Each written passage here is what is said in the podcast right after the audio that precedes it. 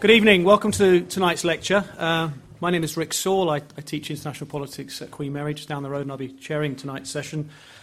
Um, Toby's going to talk for about 50 minutes. Um, I've been instructed to ask all of you uh, that have mobile devices to turn them off or to turn them to silent now.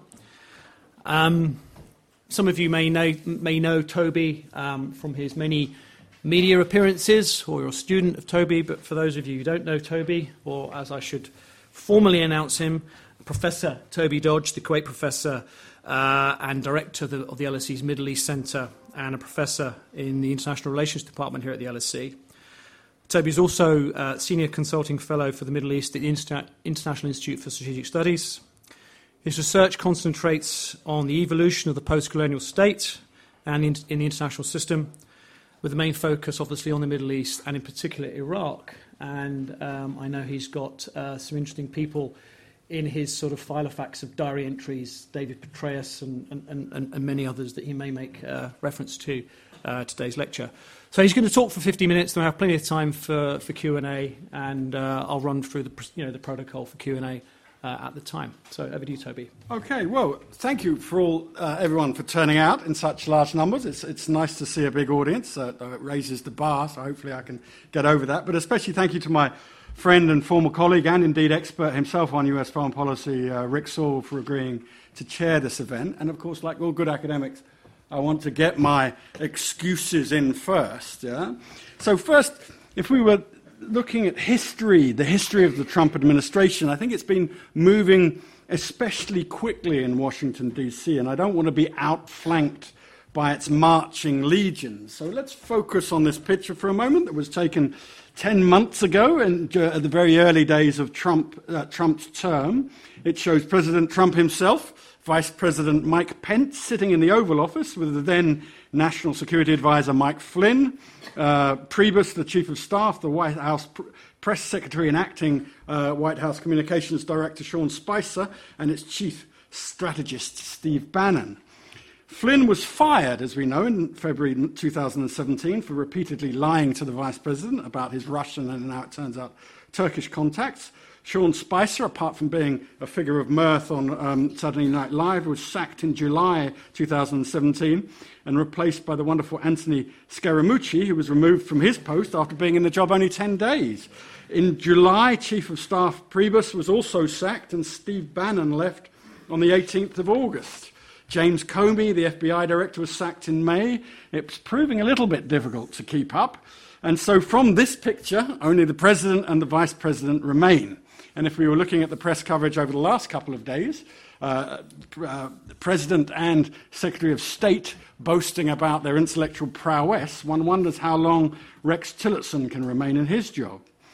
Secondly, and I think more seriously uh, for the academics and those smart people amongst you studying foreign policy analysis at the master's level, secondly, the Trump administration poses an analytical problem for academics working within the discipline of foreign policy analysis because of its incoherence. The president's personality clearly dominates the government in an unpredictable and uninstitutionalized way. His early morning communications via Twitter represent an unmediated stream of consciousness which frequently undermines, if not totally destroys, official policy and the statements of his senior staff. This has given rise to competing analytical conclusions about the direction of Trump's foreign policy, with a new consensus emerging, especially after the appointment of the retired four star Marine General John Kelly as White House Chief of Staff on the 31st of July, and then the subsequent sacking of Steve Bannon two weeks later. So, what I'm arguing here is that we may be in a, a consolidation period where the, the, the, the, the direction and the drivers of the Trump administration may be more ver- visible. Now, this has given rise to a, a, a, a new consensus, maybe personified by Elliott Abrams, who we must remember was rejected by Trump to serve as the Deputy Secretary of State for the Middle East. Now, he argues, quote, it is already clear that this is not a revolutionary administration. The broad lines of its policy fit easily within the, within the last few decades. Trump might not be a conventional president, But so far, here's the killer line, his foreign policy has been remarkable, remarkably unremarkable. Now, Gregory Gause, a professor at A&M who may well be known to you, writes very well on the international relations of the Middle East, argues, quote, with, very one, with one very important exception, and despite a number of rhetorical and stylistic differences, the Trump administration's approach to the Middle East is not substantially different from that of the Obama administration. And Marc Lynch says something similar. What I would want to argue is I'd want to disagree with this analysis. I think a close examination of both the ideology shaping White House decision making and, more importantly for tonight, its application to the Middle East shows the profound difference of this administration from its predecessors, but also, more importantly, the instability that has directly flowed from these differences and may well increase. So, what I'm going to try and do tonight is take you through my argument in a game of two halves. Firstly, I want to make this argument by looking at the incoherence, but then the ideology and the militarization of the Trump administration. These are my big, three big driving themes. And then I want to see, depending on the tolerance of the chair and how quickly I speak, if I can lay this out in, po- in Trump's policy, firstly towards the states of what used to be called the Gulf Cooperation Council, then Iran, then the fight against the Islamic State, and then policy towards Syria. I want to conclude by speculating in a rather bold and somewhat unhinged way about what Trump's foreign policy says more generally about America's global decline and place in the world. So, first, let's look at the undeniability, the incoherence of Trump's uh, foreign policy. So, the White House under Trump is a workplace where job duties remain unclear, morale amongst a lot of the junior and mid ranking staff is low, and factionalism and division is still high. Visitors to the White House are struck by how tired the staff look and with the outflow of senior managers who can blame them. This is firstly because of Trump's own style of management. Trump has become increasingly vexed by the challenges and the scale of the government he's now in charge of. The new president's allies say he's been surprised that government can't be run like his own business in a top down, highly personalized way. He's growing increasingly frustrated that the complexities of running this massive federal bureaucracy elude him. He can't get hold of it. And Trump's lack of interest in, in the details of public policy has prevented him from translating his campaigning slogans into anything approaching a concrete policy. Instead, he has shown something that you could argue amounts to almost complete flexibility. On issue after issue, He's changed his mind and he's contra- contradicted or ditched previous policy. Trump's use of Twitter has outflanked his aides, heads of department, and indeed whole government institutions. These sporadic treats, off the cu- tweets, off the cuff remarks at campaign style rallies and press conference diatribes are nonetheless critical communications because they speak of the administration's intent and its possible future behavior whether tweets like the presidential directive by tweet on transsexual serving in uniform are official is somewhat beside the point. His inability to maintain on any issue a consistent or even coherent position has undercut, crucially, I think, as we'll see over the next few weeks on Iran policy, his ability to build coalitions in Congress and therefore get laws passed. On foreign policy, I would argue he's made no sustained attempt to articulate a doctrine or even delineate a worldview.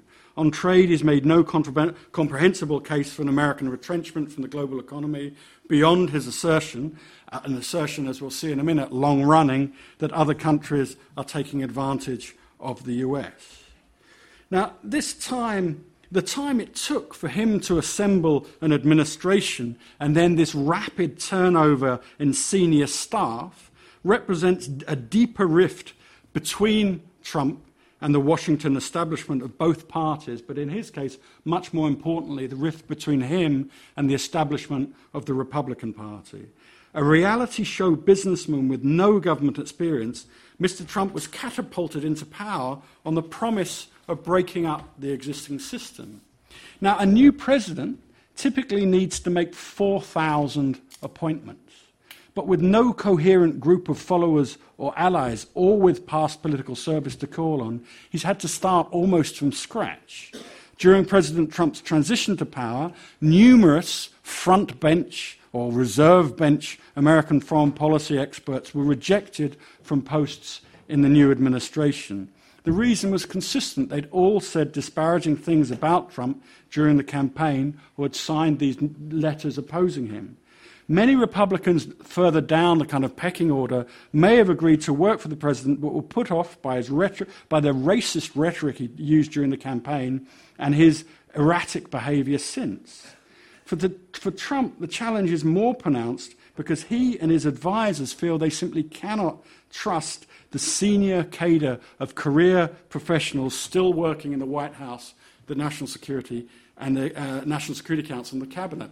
And this stream of leaks clearly coming from holdovers uh, or civil servants has exacerbated that. Now, if this wasn't bad enough, the Russian scandal has sucked oxygen out of the White House and the National Security Council. And then to, you have Flynn's resignation. Then on the, 5th, in, on the 15th of May, it was leaked that Trump had discussed highly secret information with the Russians that, provide, that were provided by an intelligence ally of the United States about the Islamic State. And then finally, to add it all, Trump sacked James Comey, the FBI director, triggering this wide ranging investigation, and now the, the grand jury that hangs over the administration like a potential sword of Damocles. However, beyond all that that I've laid out, beyond this supposed chaos, beyond the problem of the Russian administration, beyond the in and out of, of administration staffers, I think there are, we can identify three coherent ideological trends shaping administration policy. Now, obviously, crucial to the policy, this process is Trump himself. Now, Trump may be an egotist, he certainly is a narcissist, but he's also been remarkably consistent.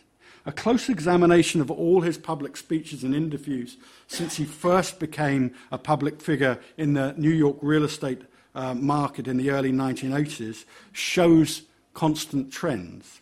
Trump has delivered the same message for over 40 years. His worldview is zero sum. Another country's benefit comes at America's extent. He sees life to a certain extent as combat.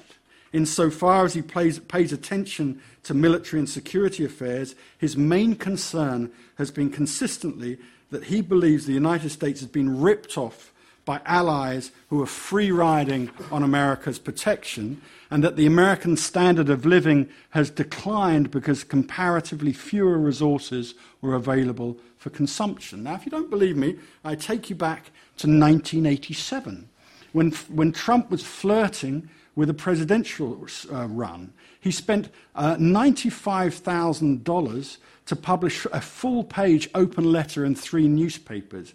He argued in 1987, quote, the world is laughing at American politicians as we protect ships we don't own, carry oil we don't need, destined for allies who won't help.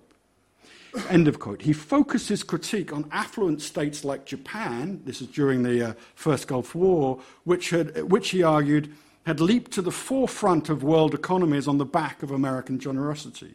Now, today, the target of his, uh, of his uh, uh, accusations has shifted to China, uh, but the argument is still the same. Hence, Trump overtly rejects the international liberal order that shaped international relations since 1945 and America's role at its center. Trump does not believe in an open trading regime. He does not care about the spread of democracy or the promotion of uh, human rights abroad. He's not invested in institutions of cooperative security that have been the basis to global peace since the end of the Second World War. So, unlike Trump's belief about trade, Trump's beliefs about immigration and his, his adoption of a racist rhetoric during the election campaign can be identified as starting around 2011, and that may mean they're pragmatic. He became an anti immigrant populist to be able to mobilize Republican voters better than his, his competitors for the presidential nomination.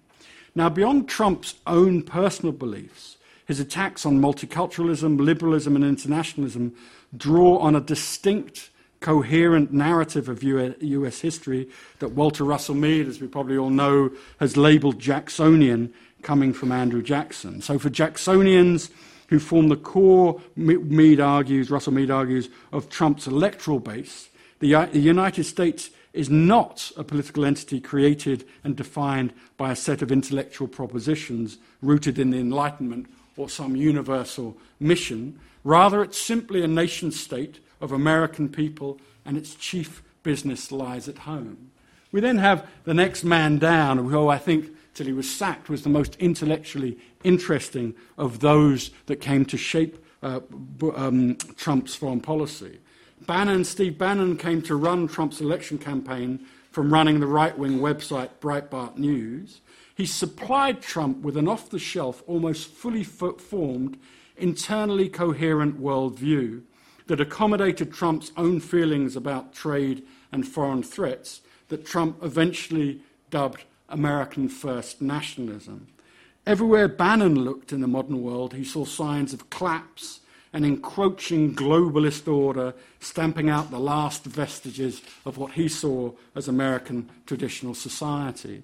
Bannon saw evidence of Western collapse and influx of Muslim refugees and migrants across Europe and the United States, what he termed, quote, a civilizational jihad personified by this migrant crisis, end of quote. Bannon's response was to a set of populist, right wing nationalist policies to build a bulwark against what he sought, saw as a destructive modernity. Wherever he could, he aligned himself with politicians and causes that committed to tearing down what he saw as a globalist edifice. Finally, just days before he was sacked, Bannon argued in an inter- interview, quote, that the economic war with China is everything and we have to maniacally focus on that. If we continue to lose it, we've got five years, I think 10 years at most, of hitting an inflection point, or we'll never be able to recover.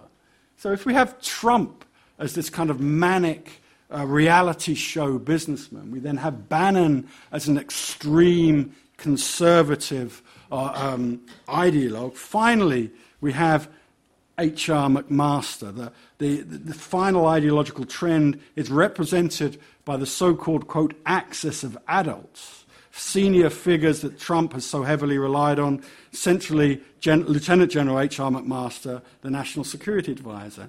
Now, on one hand, McMaster is a career soldier has spent the majority of his life in the military, involved in multilateral coalitions, first fighting the 1991 Gulf War, then serving under David Petraeus from 2007 onwards in both Iraq and Afghanistan.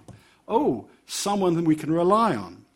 However, at the end of May 2007, he published an op ed uh, in the Wall Street Journal America First Doesn't Mean America Alone, where he attempted to define the administration's foreign policy. This critiqued the Obama administration and argued that the Trump administration was working hard to restore confidence in American leadership. Okay, good news. However, it went on to push American allies to, quote, share equitably the responsibility for our mutual defense.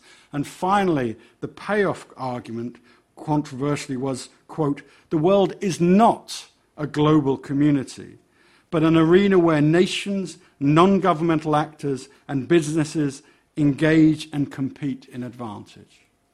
Now, this is a really important quote. Clearly, uh, he, he, was attempting to channel Trump's own worldviews, codify them, and consolidate them.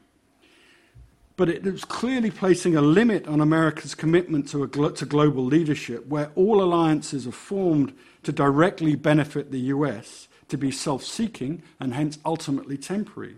McMaster was certainly channeling the views of his b- boss, but the vision that he laid out was one, if enacted, that would c- place firm limits on America's commitment to delivering world order, prioritizing transactional short term relationships where shifting alliances are temporarily created to suit America's needs. And I'll get to the Gulf in a minute where I think we see this playing out.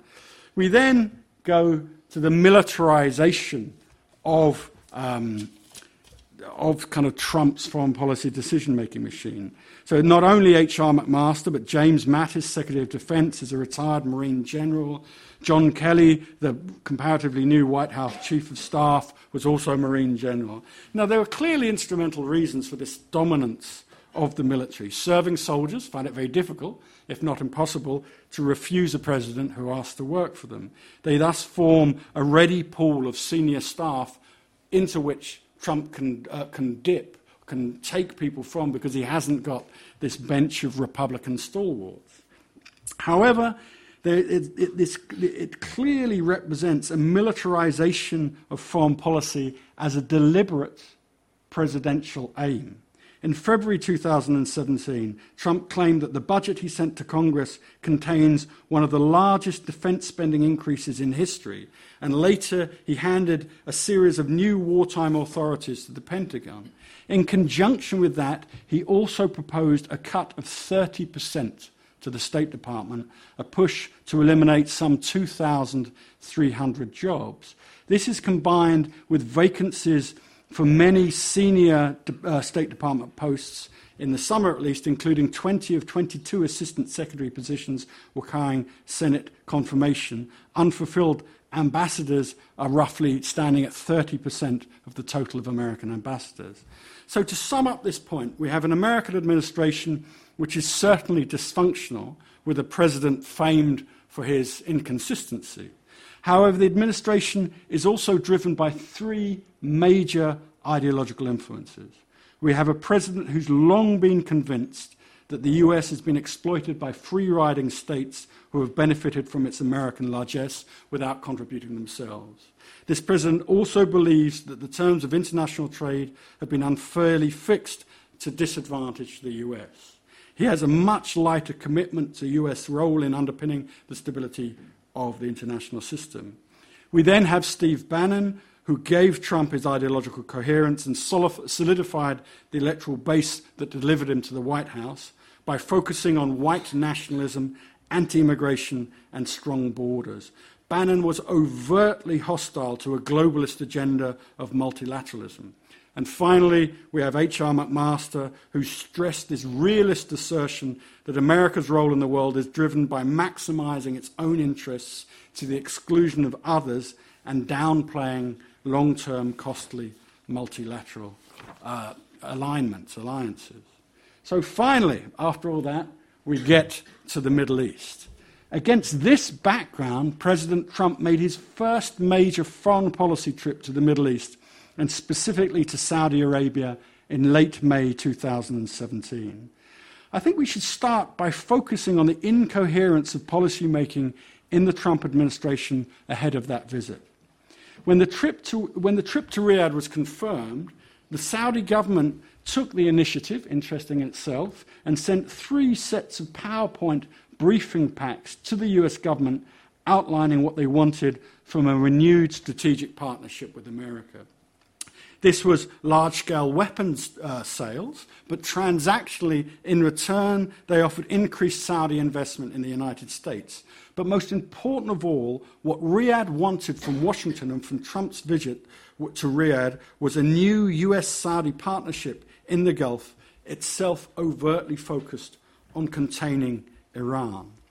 Now, my own research suggests that the National Security Council, after this briefing pack, these briefing packs arrived, met three times at the principal level that's Secretary of State, Secretary of Defense, and the National Security Advisor in the run up to the trip in an attempt to agree a coherent consensus based strategy on this third issue around this new renewed alliance towards Iran but uh, against Iran but failed to come up with a response which had been stress tested one in which the long term ramifications of this new alliance had been worked out Trump then delivered his first major speech on US policy towards the Middle East in Riyadh on the 21st of May.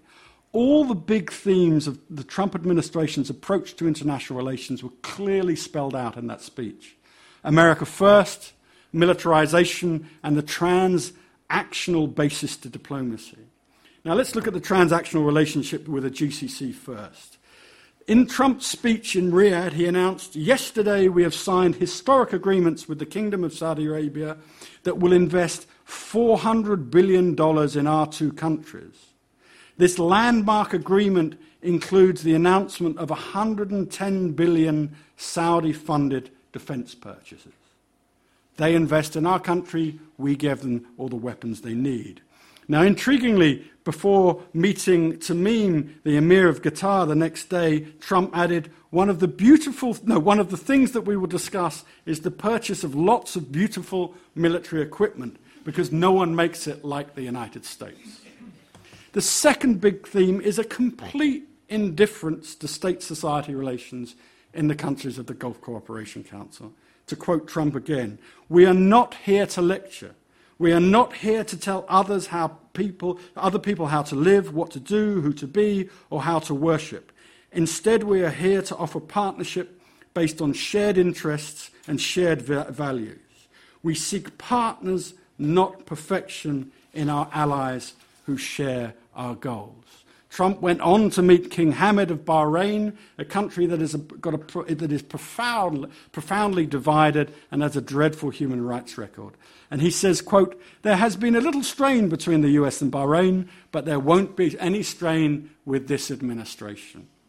He then gave his backing to a Saudi led, US backed coalition against Iran. Again, to quote, until the Iranian regime is willing to be a partner for peace, all nations of conscience must work together to isolate Iran, deny it funding for terrorism, and pray for the day when the Iranian people have a just and righteous government that they deserve. End of quote. Now, in case you missed it, that was a call for regime change. One of the primary goals of Trump's trip was to solidify the emerging alignment between Israel and the Arab states of the Gulf against Iran. After a meeting with the Israeli president, Trump suggested that the Arab states like Saudi Arabia were readier to make peace with Israel because of their shared antipathy with Iran. Now, Trump not only gave his blessing, on my reading of that speech, to a regional Cold War, but to a struggle that will undoubtedly exacerbate sectarian tensions. It would also reduce the, the ability of individual Gulf cooperation states to develop a more balanced relationship with Iran. The smaller states of the GCC, Kuwait, Oman, Qatar, that I'll get to in a minute, will have to, will be forced or feel pressured to align with the more aggressive policies of Saudi Arabia and the United Arab Emirates. The result will be increased instability and, and, and I would argue, in retaliation, accelerated Iranian interference in the GCC states. However, the dispute with Qatar was the most damaging short term outcome of Trump's trip to the region. Against this background, given the inconsistent messaging from the Trump administration, it is not unreasonable to assume that the Saudi and Emirati leaders thought they'd been given at least a tacit green light from the new president to escalate their conflict with Qatar. Early on in the crisis, on the 5th of June, Secretary of State Tillerson appealed for reconciliation.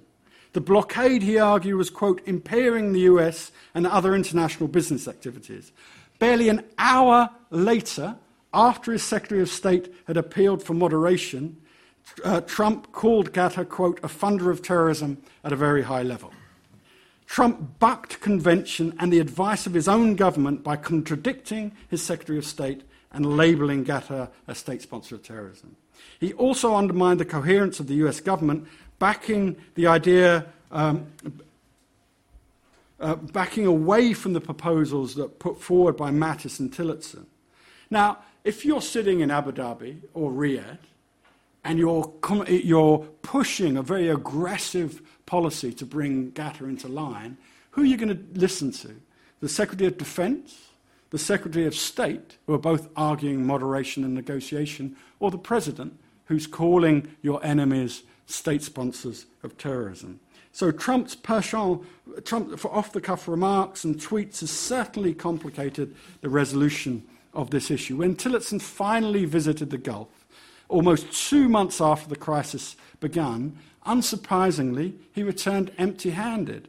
In no small part because Riyadh and Abu Dhabi saw no reason to sign up to his mediation plan when they could outflank him, go straight to Trump, and almost certainly get the answers they wanted. This shows just how destabilizing transactional foreign policy can be when married with a US government by tweet and the deinstitutionalization of policymaking at the highest level in Washington. Now, I think we then go on to policy towards Iran, which is, if anything, more destabilizing than policy towards the GCC. Now, General Mattis and McMaster spent their formative years in senior combat roles in Iraq after 2003, before the US drawdown in 2011. This means, basically, they were in direct competition for influence in the country with the Iranian general Qasem Soleimani and the forces of the Quds Brigade of the Revolutionary Guard. They personally feel that they've lost a lot of American soldiers under their command as a direct result of Iranian actions in Iraq and passive responses by the Obama administration. I would gently suggest this doesn't lead to dispassionate foreign policy making.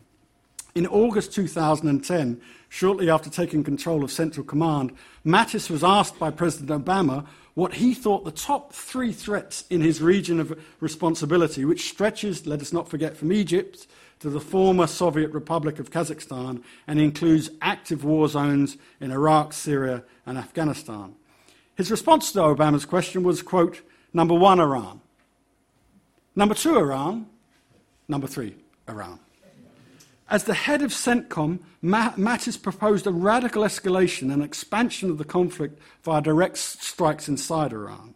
The Obama administration, possibly unsurprisingly, removed him as CENTCOM commander five months early, in part because of the pre- president's disapproval of his proposal to escalate the conflict.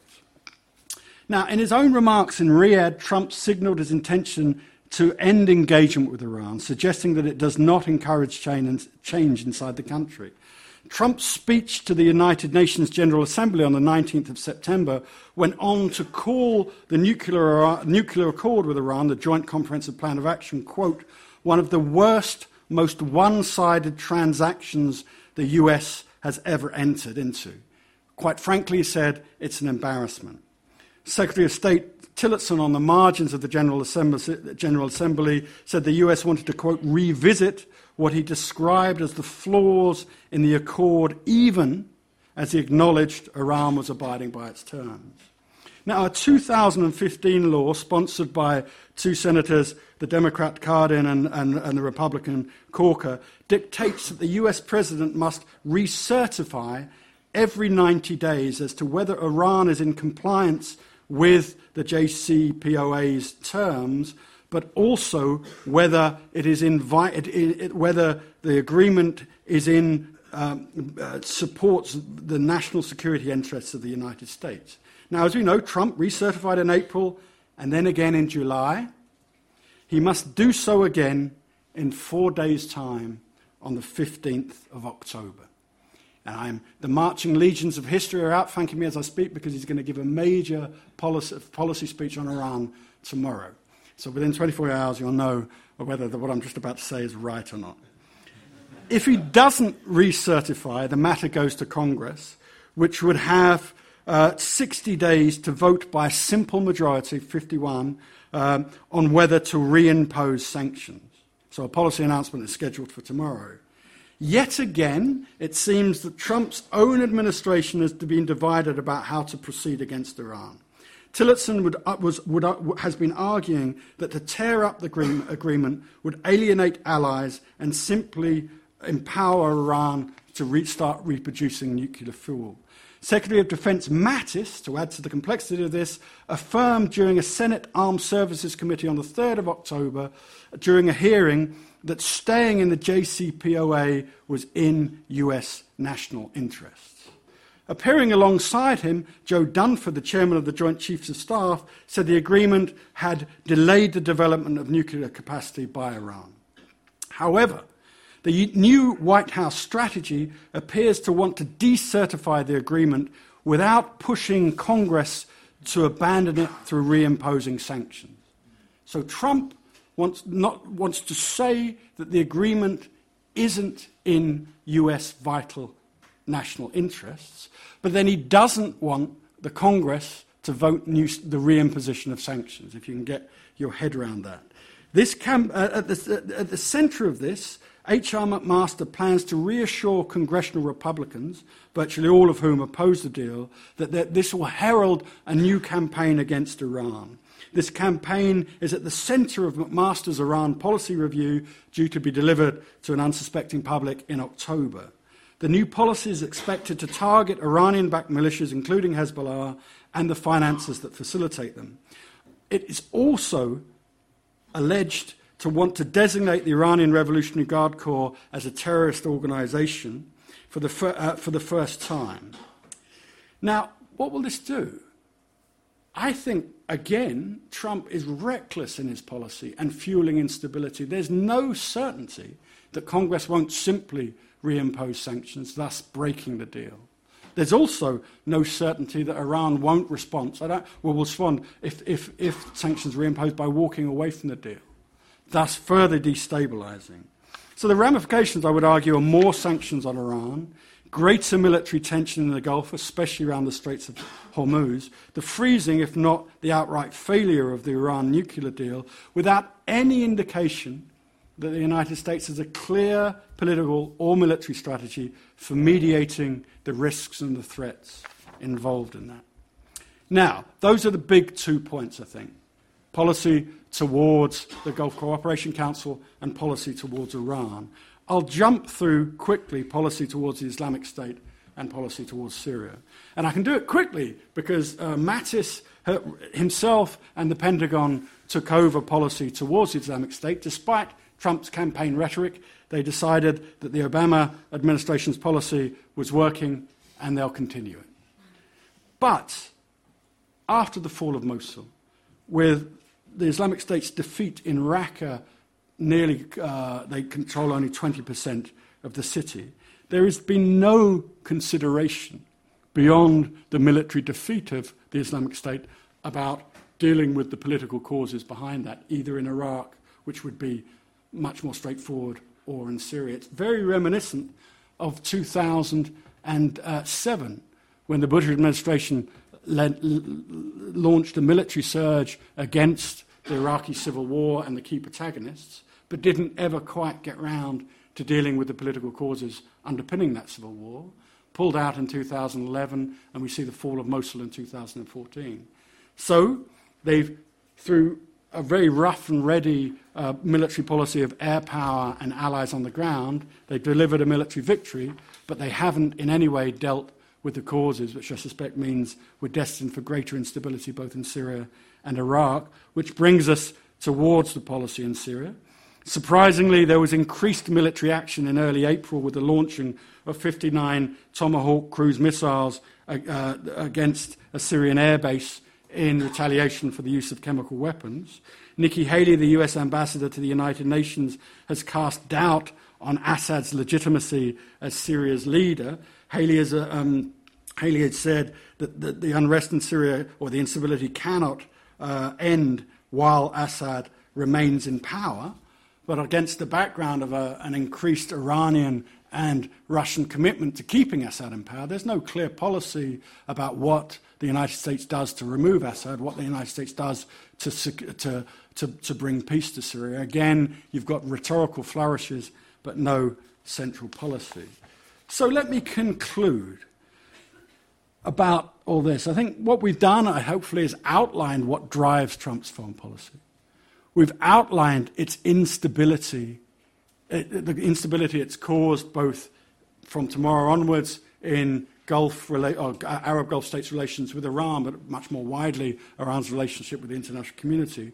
We've outlined what this transactional policy does for the relationship, in, intra, intrastate relationship with the GCC between Qatar and the rest of them, but also Trump's relationship with key states like Saudi Arabia and the United Arab Emirates. But we haven't touched on why. What does Trump represent? And I think the rise of Trump needs to be understood against the background of the global financial and economic crisis of 2007 and 8, but also conceptions of America's global economic decline. Now, the United States clearly remains the richest and most powerful country in the world, but its margins of preeminence have undoubtedly reduced. China's GNP is now larger than the United States, and America's share of global industrial production has fallen to less than 20%. There is a persistently large deficit in the country's trade balance. The widely held perception of a coming structural change in the world balance of economic and military power amongst the US public at large explains the appeal of, of, of, of America First, this, this Trump electoral so- slogan. The US is no longer an unchallenged number one, or at least many Americans no longer perceive the United States as the lone hyperpower without peer competitors. Large sections of the US population realize that many of their leaders seem un- realize what many of their le- leaders seem unable to accept. That even if the United States remains the strongest global power, and there are good reasons to believe it will, Washington will be unable to exercise the influence it once enjoyed. Put simply, the American era is over, and Washington must devise a new grand strategy to deal with that situation. And I think we see the two terms of Obama as both an attempt to develop a strategy, but also the complexity and the failures in that. The, the first term of Trump, and there could well be a second, is. Oh, have I got. I missed the slide. There you go. Um,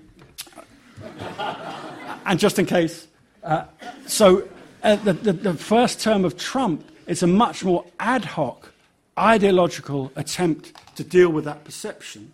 But at least from Trump and Bannon's side, from the fantasy of a transactional withdrawal from the world economy. And I think from the McMaster and the so called axis of adult side, an attempt to inject a new realism at the limits into that. But then when we come to the Middle East, we see that transactional shifting alliances have actually caused greater instability, have empowered Saudi Arabia and the United Arab Emirates to pick on Qatar for no good reason that I can see. And it's also destabilized the one success of the Obama administration in the Middle East, the Iran nuclear deal, which had, I think, undeniably stopped Iran moving towards proliferation, had taken the nuclear worry off the table and is now going to put that and Iran's role at the center of instability in the region back centrally on the table. And it seems that the US government has no solutions to dealing with that. Thank you very much.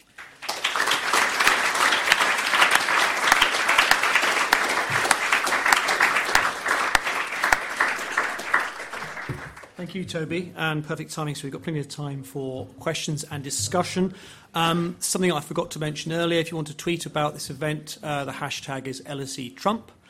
Um, in terms of the Q and A, if you can just stick to, to one question, um, just to ensure that we draw in as many people into discussion as possible, and obviously don't get into extended commentary on uh, Toby's uh, uh, presentation. I'll try and keep Toby to concise answers as well. You can also, uh, you know, when you do your question, introduce yourself and any affiliation that you may have. So, well, we want to take sort of two or three, and then we'll just up to you. that way. boss. Okay. Okay. So we got got over there. Yep. Yeah, we're going to use a mic, so just wait for the mic. Thanks. So, okay. Uh, all right. Okay. Uh, I'm Fadi Esper. I'm a PhD student at the LSE's Department of uh, International History. Um, th- my question is uh, how does this analysis of Trump and his foreign policy fit into a changing uh, regional environment in the Middle East? I mean, now, for the first time since the 1970s, uh, mid 1970s, we have this uh, Russian presence in the region, both, both uh, diplomatic and military. So, how does that this policy fit into that whole picture? And on the regional powers, I mean, you've covered Iran, but how about Turkey? Turkey is proving a very uh, troublesome uh, country for the United States. Uh, it is deploying uh, Russian made air defenses, and as a NATO country, that's almost a precedent. And it's cutting deals in Syria and Iraq uh, that um, work against uh, U.S. interest. And just a quick. Okay, that's okay. it. Okay, there's enough there, and we'll move on to someone else. You can come back. Yeah. So um, over there, the kind of the purpley scarf and spectacles. Yeah, and then we'll come to you afterwards. Yeah, that'll be the first three. Thank you. Um, Kavita Korpas, um, no affiliation. Um, could you comment, um, if it doesn't cause too much trouble, on the economic dynamic between Canada and America and complications that arise from Canadian economic interests in the Middle East, which might clash with America's? Do you want to give me a specific example? Um, I'm thinking of Cameco I, in particular. I think that's a Canadian company, but I'm, I'm not sure. Okay. Just take one more, yeah. Come next this round, yeah. Just, it's the person yeah, the sort of charcoal shirt. Thank you very much. Uh, my name is Paul Dupuis, and I'm in the MSc in IR uh, at LSE, and uh, just joined the uh, FPA class. of- Congratulations. Thank you very much. um, so ma- maybe um, a few months ago, you also read an article in the New York Times about um, how uh, less informed uh, Trump was compared to um, um, uh, Barack Obama uh, because it didn't like to read uh, and didn't read policy briefs and policy reports and intelligence briefs and asked for uh, less text and more images. Um, I wanted to know how uh, that maybe uh, uh, less qu- lower quality of information uh, is impacting uh, Trump's foreign policy, and if that if that's a, a concern. Yeah, okay. Thank you. Thank you. Over to you, Toby. Okay, right. Um, I think there were, there were uh, three questions from our, our bold question answer up there, and he got away with it. So Yeah, uh, I don't know what's going on with the chairing. But um, Or you can decide to answer one. uh, no, no, I, I'll, I'll, I, I'm struggling with the Canada one, so I'll, I'll answer these three. Um, I suppose if I, would, if I were trying to, to think about the change regi- changing regional environment, I'd put it in, in maybe three different aspects. Firstly, the aftermath of the Arab Spring, where state legitimacy, state coherence is up for grabs. It collapse in Libya, obviously driven by the failed intervention, collapse in Syria, collapse in some regeneration in, in Iraq. Um, so you, you, you have instability and fear. You, you have then, under Obama, in an attempt to deal with America's uh, post 2008 shrinking position but long term decline, to try and limit, um, limit uh, America's involvement just as the Arab Spring uh, uh, ex- uh, explodes. And, then, and uh, so you have the outcomes of both of that state weakness and a reduced American p- uh, presence. Two things happen, I think. We could take Turkey, we could take the United Arab Emirates, and then much latterly Saudi Arabia under the Crown Prince as starting to operate somewhat within their own gravitational pull, to use a metaphor, that as America's ambition reduced, or then under Trump has become much more transactional, they've taken the space to assert themselves with absolutely cat- catastrophic uh, effects. The intervention in Yemen is a disaster, um, and uh, with, with, with the, the further collapse, collapse of Yemen, with huge human suffering and no end in sight. A strategic miscalculation of huge consequences. I would argue on a much less scale, the attempt to coerce uh, the Qatarans to, to some form of uh, conformity is also uh, an example of, uh, of, of, of a failure to do proper risk assessment and to, to, to work out your levers of power and how they work. And a classic 101 foreign policy mistake. And I suspect we'll see a few more. Internal uh, economic reform in Saudi Arabia doesn't exactly fill me with optimism either, given the lack of institutional capacity. So we have that. Secondly, we have the moving in of other states. Now, in a book I edited not so long ago, in 2015, I think, uh, one of the chapters I think strongly argued that Russia's presence in the region, along with China's, was transactional and economic mainly, with one glaring exception. The exception is Syria. Now, the Syrian intervention, you could argue, was created, the Russian Syrian intervention was, in, in, in its first instance, created by uh, uh, created by indecisive American policy. They didn't. Obama, I think, quite rightly, was uh, seeking to keep out, but also then uh, uh, driven by what the Russians believed was the bad faith of the, resol- the UN resolution around Libya. Basically, we will draw a line and we won't let this happen again, especially to an ally. So the, the, the muscular intervention to bolster Assad, to save him, because the regime was on the verge of collapse, and then uh, to, to bolster it, I think, is an example of uh, the, the, off, the, the, uh, the, un, the backlash against the Libyan resolution, but also a sense that they could get away with it, that America was operating in a lacuna. Turkey, Turkey is, is amazing, I think, in, not in a good sense. I think that you, you, you know, who remembers zero problems with the neighbors? Who remembers uh, the, the, the attempted uh, peace deal with the PKK? We have something. Who, who, remembers that the heady days when Tur- Turkey was unproblematically described as a democracy? We see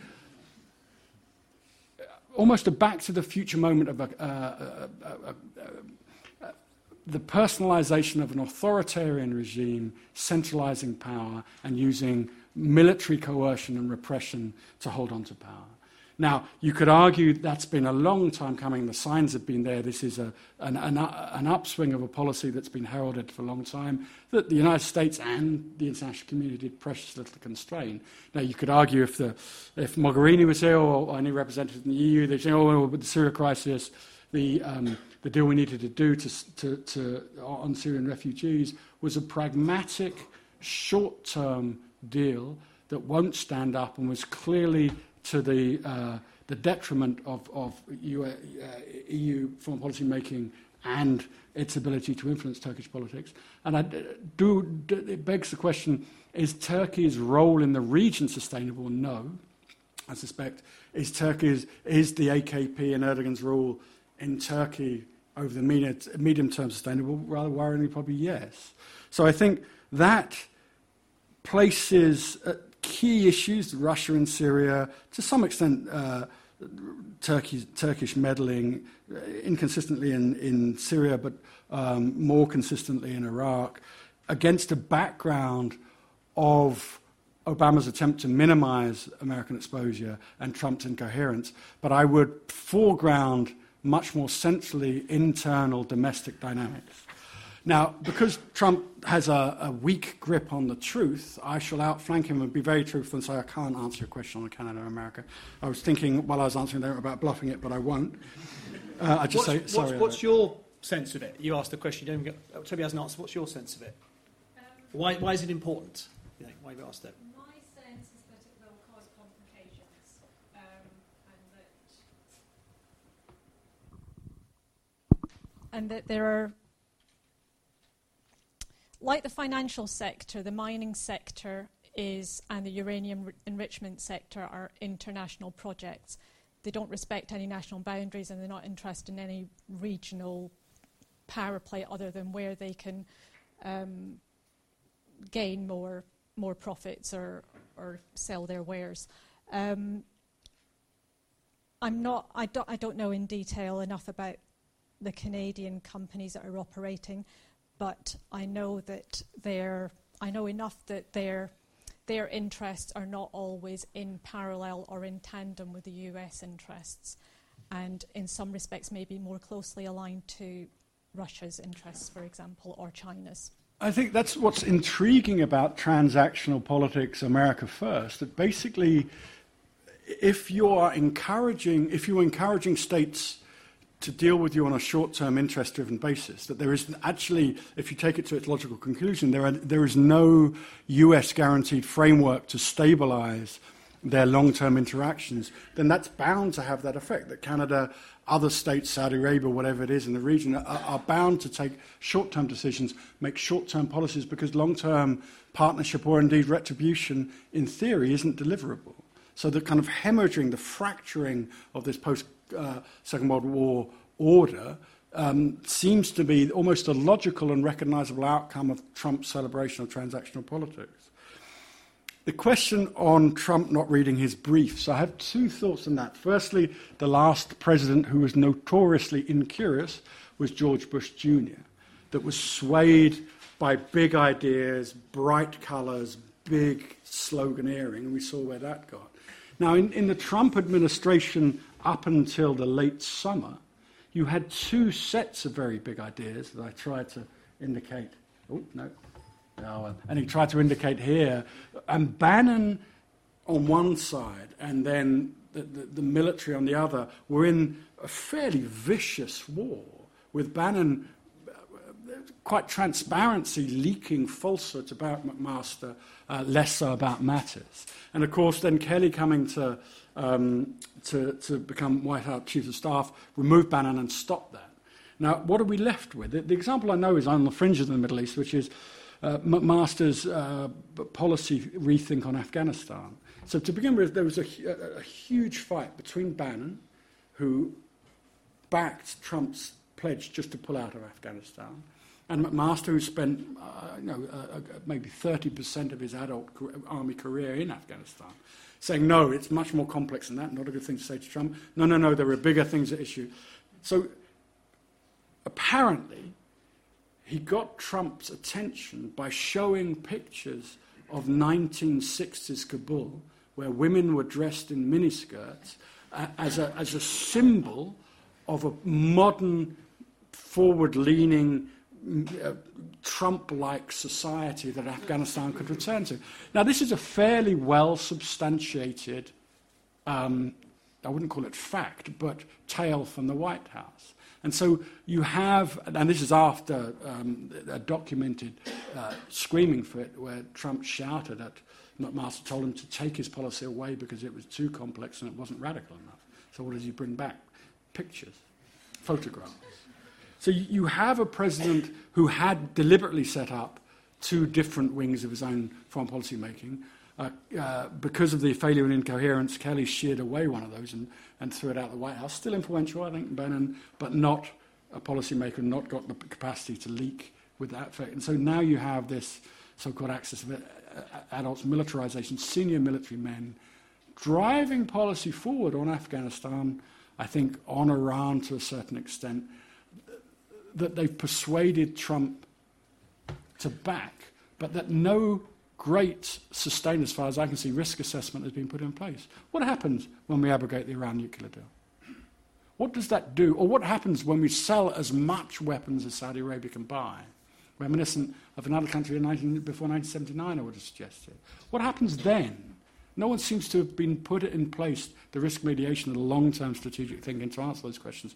That's what happens when you get an incurious president who makes policy by looking at pictures. Okay, thank you, Toby. So you've got chap there in the kind of green uh, top, yeah? That's you? Yep.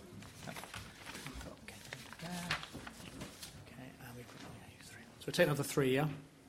Hello? Yeah. Um, over here. Yusuf, no affiliation. Um, my question is what do you think of the new um, alliance in the Middle East between Israel and the Gulf states? What's the potential there for stability in the region and the peace process? And shouldn't we view that as a an achievement on the part of Trump's foreign policy. Good. Just here. Yeah, and the grey top. Hi, uh, Tess, no affiliation. I had a similar question about uh, Trump's foreign policy on Israel and Palestine. So, what, what's your uh, on Trump's foreign policy on um, Israel and Palestine. So if you could maybe comment sure. on that. As okay, well. we'll get another question because they're two of the yeah. same question. Okay, so the chaplain with the tie and the pink shirt, and then we'll get Chris. Oh yeah.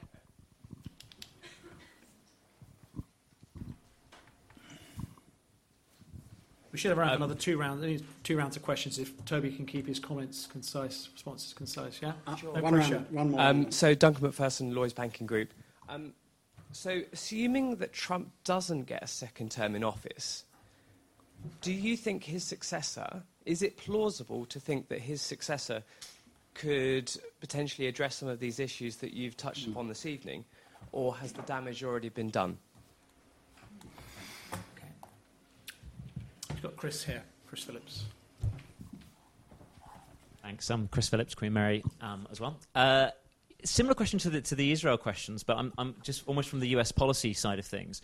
Um, how much, in your research, Toby, uh, uh, do you buy into the notion that um, the, the tail's wagging the dog in the sense of sort of uh, both Saudi and Israel are greatly influencing Trump's decision making with regard to Iran, in the sense that it, if, it, it strikes me that he seems to have literally bought hook, line, and sinker, like you know, a policy off the shelf uh, that greatly echoes both what Riyadh and uh, Tel Aviv, Jerusalem are, are, are saying, and, and, in which case it I was wondering what you thought the role of Jared Kushner was in that, because he seems very close to Mohammed bin Salman. He's obviously sort of got links to Bibi Netanyahu.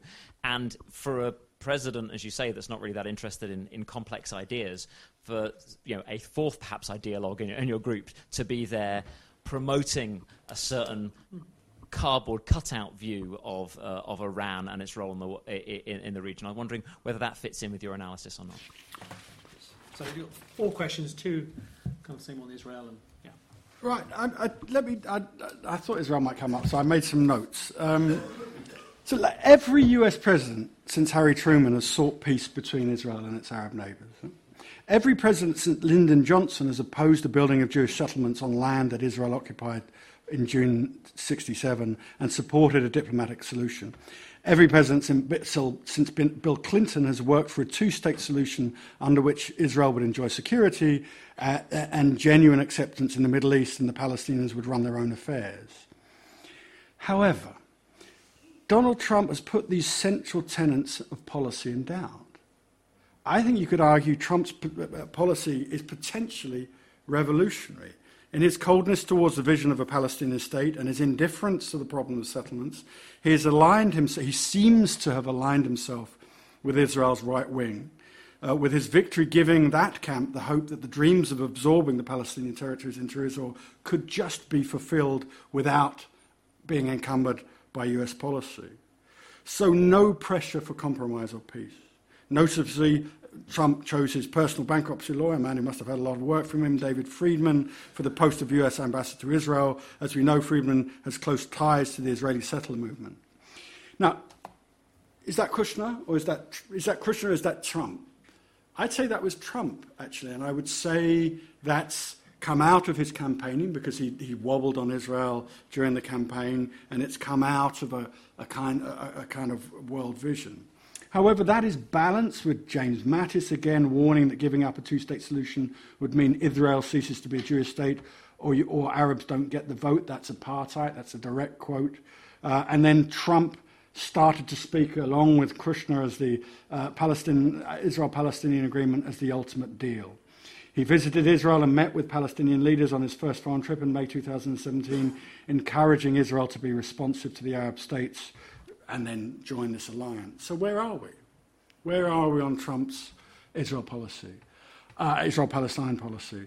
I think Trump's worldview aligns himself to Netanyahu, aligns himself to that kind of, again, bright coloured, moralistic, rather simplistic argument. I think there's, there's little doubt about that.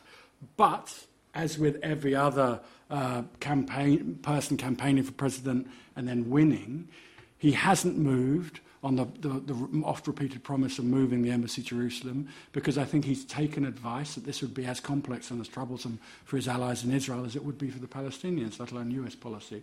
So complexity creeps in. But I think what all this lends me to, to, to um, suggest is that Israel Palestine peace won't be a major uh, goal. It won't, be, it won't get the investment of the president. It won't get the investment of what's left of the State Department and the new Secretary of State after Tillerson. It will just drift, which is probably exactly what Netanyahu wants, because there's no scrutiny, there's no pressure to settle, there's no uh, pressure to deal with the settlements, which are clearly the major uh, break on peace. On um, Saudi, Israel, and Iran, well, as you know, in the election campaign, he damned the Iranian deal repeatedly. And the Iranian deal was you know, the worst ever. I would never have done that. And as Obama's signature uh, success in the Middle East, um, uh, it, it, became a kind of talisman of his anti Obamaism. My own sense of his relations with the Gulf states before taking power, beyond the Emirati ambassador's weekly lunches with Kushner was fairly minimal. So I think the idea that he bought it hook, line, and sinker beyond his own inclinations, I think is, is probably not sustainable. I think it sat as a central talisman against, with his attack on, on Obama. And then if you look at his, you know, his two of his three chief advisors, they're on record for long being sceptical about the Iran deal. And what will be announced tomorrow, he says with great confidence, um, will be s- placing centrally a containment policy towards Iran's uh, militia allies, especially Hezbollah, but uh, the, the, the, Iranian-backed frin- uh, wing of the Hashd al-Shaabi in Iraq, and it will be an attempt to roll back Iranian influence. And I think that hasn't, although that will marry n- neatly with Israeli and Saudi and wider Gulf Arab interests, that's been developed in the National Security Council and in the Pentagon. It's not been developed in Riyadh, uh, Tel Aviv, or Abu Dhabi. Any response to Duncan's questions about what happens, at, who clears up the mess, or Ah, that's a great question. Sorry, I forgot that. Um, second page of notes. Uh, so, from that point of view, I think if I'm if I'm right, and this is, this is a, a, about a structural transformation of the international system, with America's preeminence coming increasingly under question, first economically, and then somewhere long down the line uh, strategically, then you have uh, an Obama-like response, which is to, an, a failed attempt to, to draft a US strategy the very definition of a strategy is say, right, what are, our, what are our resources in a rationalist way, and what are our central prioritized aims? Now, Obama tried to do that, and of course, the Arab Spring in the Middle East got in the way. The, the, the, infamous pivot to China never quite happened because the Middle East had a way of coming back and dragging American policy back in.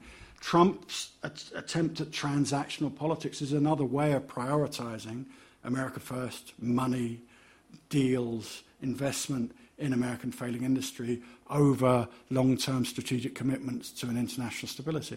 That's already failing, I think. Can someone clear up the mess? What would that look like? That would, I think, look like a, an attempt to decouple America's strategic interests from America's sense of itself, its own, its own ideational self branding, its idealism, or whatever. Now, ironically, that's exactly the maneuver that Bannon was trying to make. If you, if you can get, and there's no reason why you should, if you can get beyond the overt, overt racism and see what Bannon was trying to do, what Bannon was trying to do beyond that is to try and reduce America's engagement with the world and group, uh, reduce America's investment in a global order. Uh, and he got kicked out because of that after fighting a failed struggle against McMaster and Mattis, who clearly want that investment in global order.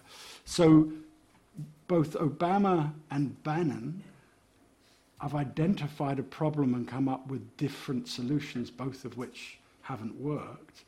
Uh, a recalibrate, a, a, a, re, a right sizing of America's position in the world to match its, eco, its declining economic dominance It's clearly what both were trying to struggle towards. Is that possible? We, Well, we've been here before, haven't we? I mean, the- the, the repeated kind of crisis of American of Germany and American power, and the US doesn't. But shown itself an ability to, you know, address it and move on. And Well, it, it, certainly under Clinton it did, and under Reagan it did. But uh, but but those uh, those short-term palliatives, if, if if the technological jump don't seem to be personified Silicon Valley, don't seem to be round the next corner. I don't see what. but who's going to who's going to provide the non-transactional form of politics to actually construct Well, I wonder, order? I, mean, wonder if anyone will. Yeah. I think that, that's the argument. It's a huge cost that America took to its own advantage, as, as, as you've written on very well, after, after the fir- took, it- took it on after the Second World War, but partly because it saw its own position as challenged by a rival during the Cold War. Things become much more interesting and much more difficult when that kind of bipolar world ends. Okay, thanks, Toby. So we've got a question up there. Person in blonde hair and blue shirt. And then we'll, yeah, and then there's any others? Hey. Yeah. Uh, okay, I think chap over there. The, it's you're the third question. Yeah. Okay. The blonde hair.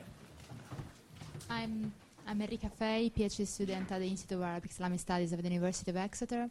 I was wondering whether you could expand a little bit more on the impact of uh, Trump uh, foreign policy on the sectarian strife in the region, not No. only for what concerns Iraq and Syria, but also Bahrain. Yeah, I think that. Thank you. Okay. The sectarianism, Trump's foreign policy, and yeah, just in the front here. Um, Hi, um, thank you for your um, presentation. It was quite insightful. Um, I'm Hassan Frouzan, um, independent postdoc scholar. I was just, um, I had a question about the term militarization that you have used because it's a, um, a process that has been ongoing for some time. I mean, the first time that I heard the term was during the Bush administration, and it's um, resort to um, unilateralism.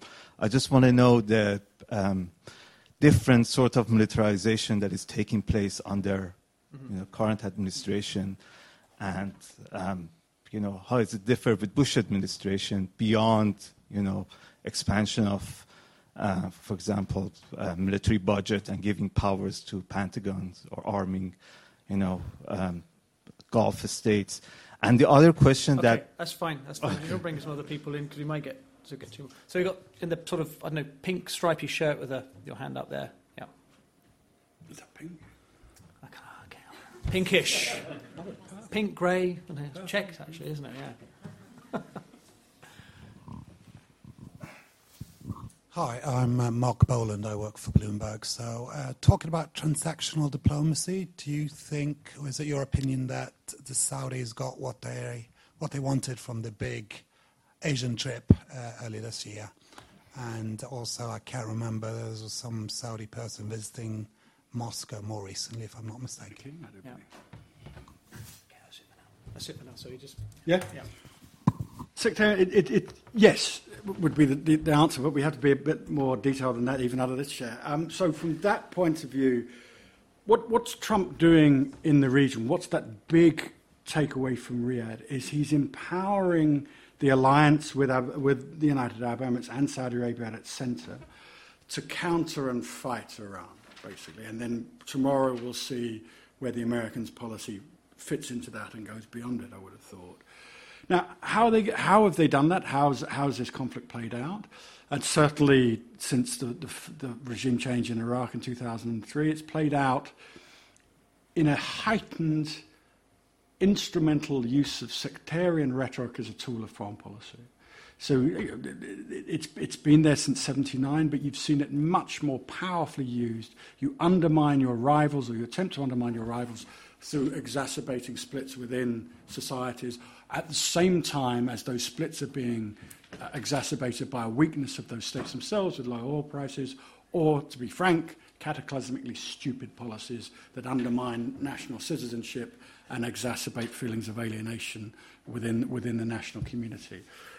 Trump comes along and, in recognizing, giving his blessing to, and by doing so accelerating the regional Cold War, he cannot but accelerate those policies and see. Uh, so he ignores the faulty domestic policies in, in Saudi and Bahrain, uh, and then gives the blessing for the, uh, for the export of, of, sectarian ideology, that, that undoubtedly is going to increase the, the, the scope with which sectarian rhetoric is going to be used. Now, quite interestingly, in Iraq and Syria, how does American policy avoid demonizing militias that are aligned with Iran um, in sectarian terms.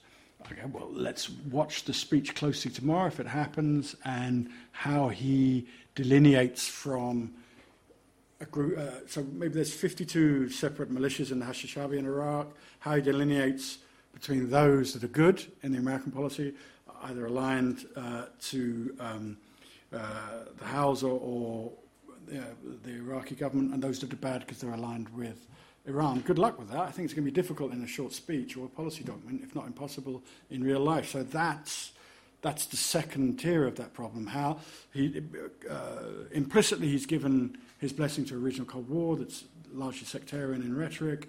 Explicitly, is he going to avoid overtly demonizing the militias aligned to Iraq, Iran in sectarian terms. I think it's going to be tricky to do that.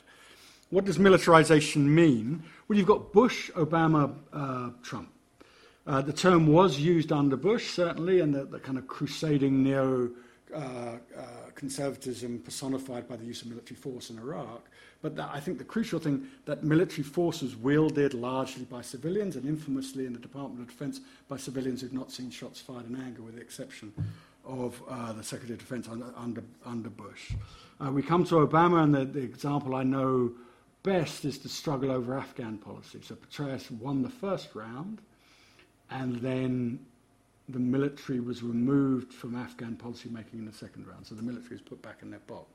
The military is out of their box and centrally driving policy.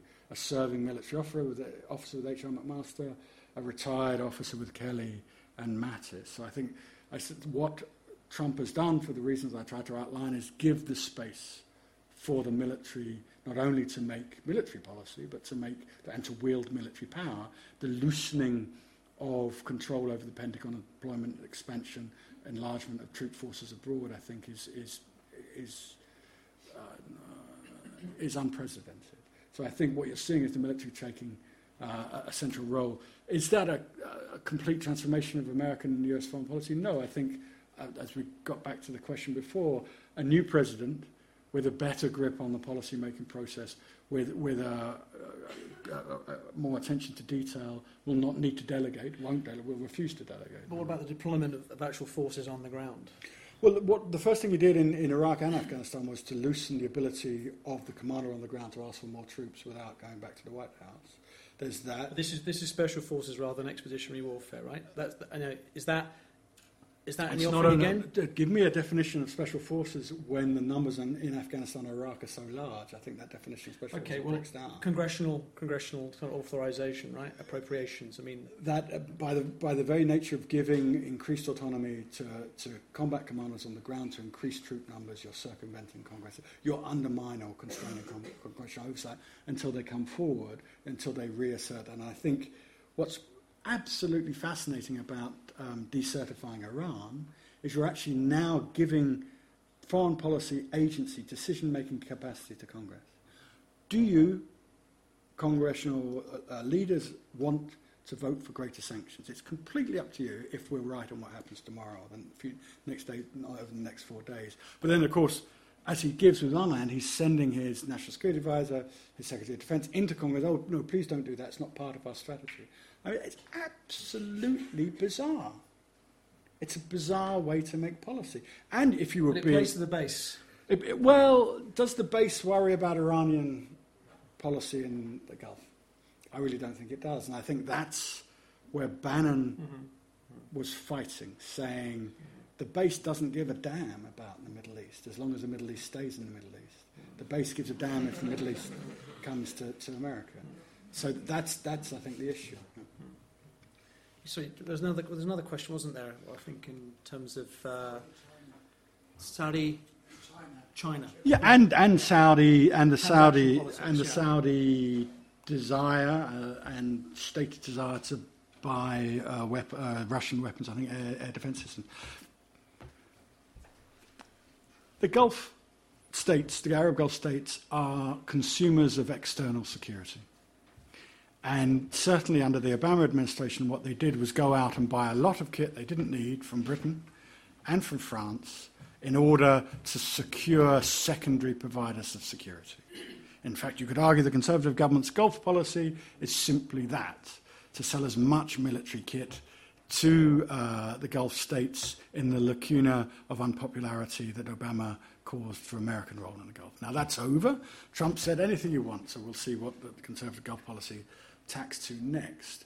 But in that sense, the transactional basis, you buy stuff from us and we'll give you security. Oh, but I can buy stuff from them as well, in spite that I'm vociferously on the other side of their fight in Syria. Mm. So I'll buy a weapons system from them because I'll spread my bets. Mm. But the US is actively encouraging me to do that because what it's selling beyond its weapons is a transactional politics. So again, it gets back to if you disinvest from post 45 long term investment in multilateral security guarantees, then what you're doing is creating the space for others to invest in, in bilateral security guarantees. And that's clearly what's happening in the Saudi trip to, to, to both Asia, but more importantly to Russia. Okay, thank you. Got a couple more questions. A couple of people have had their hands raised up. There's a person in the grey sweater and a person here in a brown shirt. So we can take those two, and we'll just There's, get. there's a, um, the final question down here as well, I think, from Okay. Professor Ansari or something. You're having dinner with him afterwards, so okay. Um, person with the uh, check shirt, give me the third one. Okay, that's it. So yeah, person over there. Yeah. Hi, I'm Gabriel. I'm a student in the International Political Economy Masters. Uh, coming back to the US and Israel policy and this grand coalition of Israel and Mm. Saudi Arabia against Iran, do you think we're m- like Israel and uh, Saudi Arabia deals have essentially happened behind closed doors, but do you think we will move forward a formal and official recognition of Israel as a Jewish state by Gulf countries in exchange of moving forward the peace process with the Palestinians? And how does Trump can intervene in all that? Right. Okay. So, Go on, just go. We're running out of time, so just carry on. Yeah. Lucas, as Shout. the alumnus. Um, so my question is, we're talking about transactional politics here versus maybe long-term strategic view of politics, assuming that one would be more destabilizing than the other. Ah. Namely, transactional politics would be more destabilizing than long-term strategic view politics. Is that truly so? And maybe I can see that so in the short term. But is it so in the long term? I wonder. Right. Got a fan of Trump here. Thank you. Okay. And the last up there in Uh, the Donald check shirt. McKeever, no affiliation. Just alluding to the Israeli-Saudi connection, which you've referred to. Uh, do we know the extent of discussions to date between Israel and Saudi Arabia? So, yeah, Okay, yeah, that's I've got it, yeah. Okay. Okay, right. You've got five minutes, Toby. Okay, so let, let's still, because I didn't answer the, I've got about six minutes because I didn't answer that, the, fully the question on Israel uh, Gulf relations before. I mean, the, the deal is on the table and has been since King, King Abdullah. The Abdullah plan was that if there's a viable, if Israel pulls out and, and leaves a viable state in what, were the, what would have been the occupied territories 67, then they will recognize Israel as, as, as a state. That's been on the, on, on the books for a long time. Um, so that's there. The, the simple answer will Saudi and the UAE recognize Israel? No, they won't. The, de- the relationship that the UAE has got with Israel is, is, is very close in security cooperation. Uh, there are unacknowledged flights that go, before, go between, uh, I think, Dubai, Abu Dhabi, and, and Israel most weeks. But it's never recognized because of public opinion. And if you think public opinion in the United Arab Emirates, think of public opinion in Saudi Arabia, which would be, we assume, and I think it's a strong assumption, outraged by any type of recognition. So what we were more likely to move towards is not overt recognition, but covert interaction. Which brings us to your question. Interaction between UAE and Israel has been well documented over the last decade, maybe seven years at least. Uh, interaction with Saudi and Israel is track two, which means it's generally retired military people, people close to the regime in Riyadh, and it's it, it, to some extent it's been over the last maybe four years, five years, I'd like to say, and has to some extent plausible deniability, not great extent. Um, and it's it's about negotiations. Now, what tr- it's about confidence building, trying to work out plausibly what would be uh, the, the basis to some form of informal alliance. And of course, interactions between Doha and Tel Aviv were the most advanced of all for a long period of time. Israel had a trade office there for a long time. So from that, and still has a virtual trade office, whatever that is. So from that point of view, Saudi is the last to come on board, uh, but it's tentative because of public opinion, and, and I don't think there won't be any major breakthrough. What Trump was attempting to do, uh, I think, uh, was recognize that and trying to push it forward in this kind of alliance of all American allies against Iran. I don't think that will work. I think it'll be tentative more than anything else. On the transactional question versus is, is transactional politics, I would argue that transactional politics by its very nature has to be short term. Uh, and that the H.R. McMaster op ed in the, in the Wall Street Journal recognized that, I suspect, I might be reading too much into it.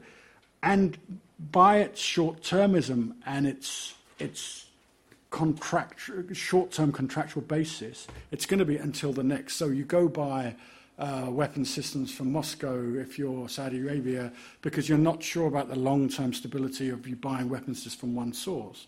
So that's good for merchants of death, but probably not very good for kind of certainty moving forward or strategic planning, I would have thought. Now, the counter argument to that would be Britain's withdrawal from Suez in 67.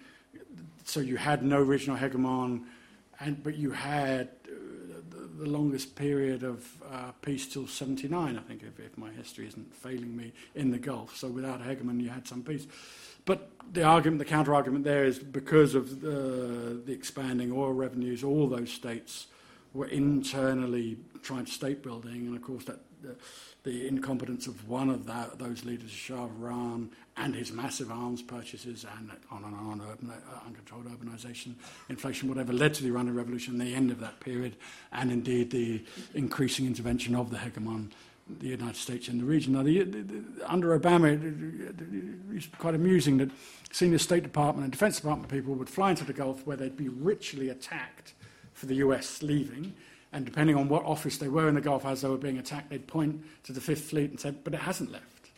So what was going on there? What was going on there was the security consumers' fear, quite justifiable, that Obama clearly did want to downscale, and then them reacting against that. Uh, so a recalibration we were talking about earlier. So I think transactional politics, by their very nature, are more unstable, but I wouldn't want to overstress the United States as the deliverer par excellence of stability because the Gulf, even under increasing American hegemony from 79 onwards, would be a hell of an unstable place. Now, if you wanted to give the counter argument, ah, that, yes, that's right, and George W. Bush tried to, tried to nip the bud of that instability by invading Iraq, and look where that got us. So the US isn't necessarily a provider of stability, even in long term investment of, uh, of, of, kind of predictable structures, but the alternative is almost certain to guarantee you instability. There, I got there in the end. Okay. Okay, I think that's it. So um, if we can just thank Toby and, and thank you for your contribution.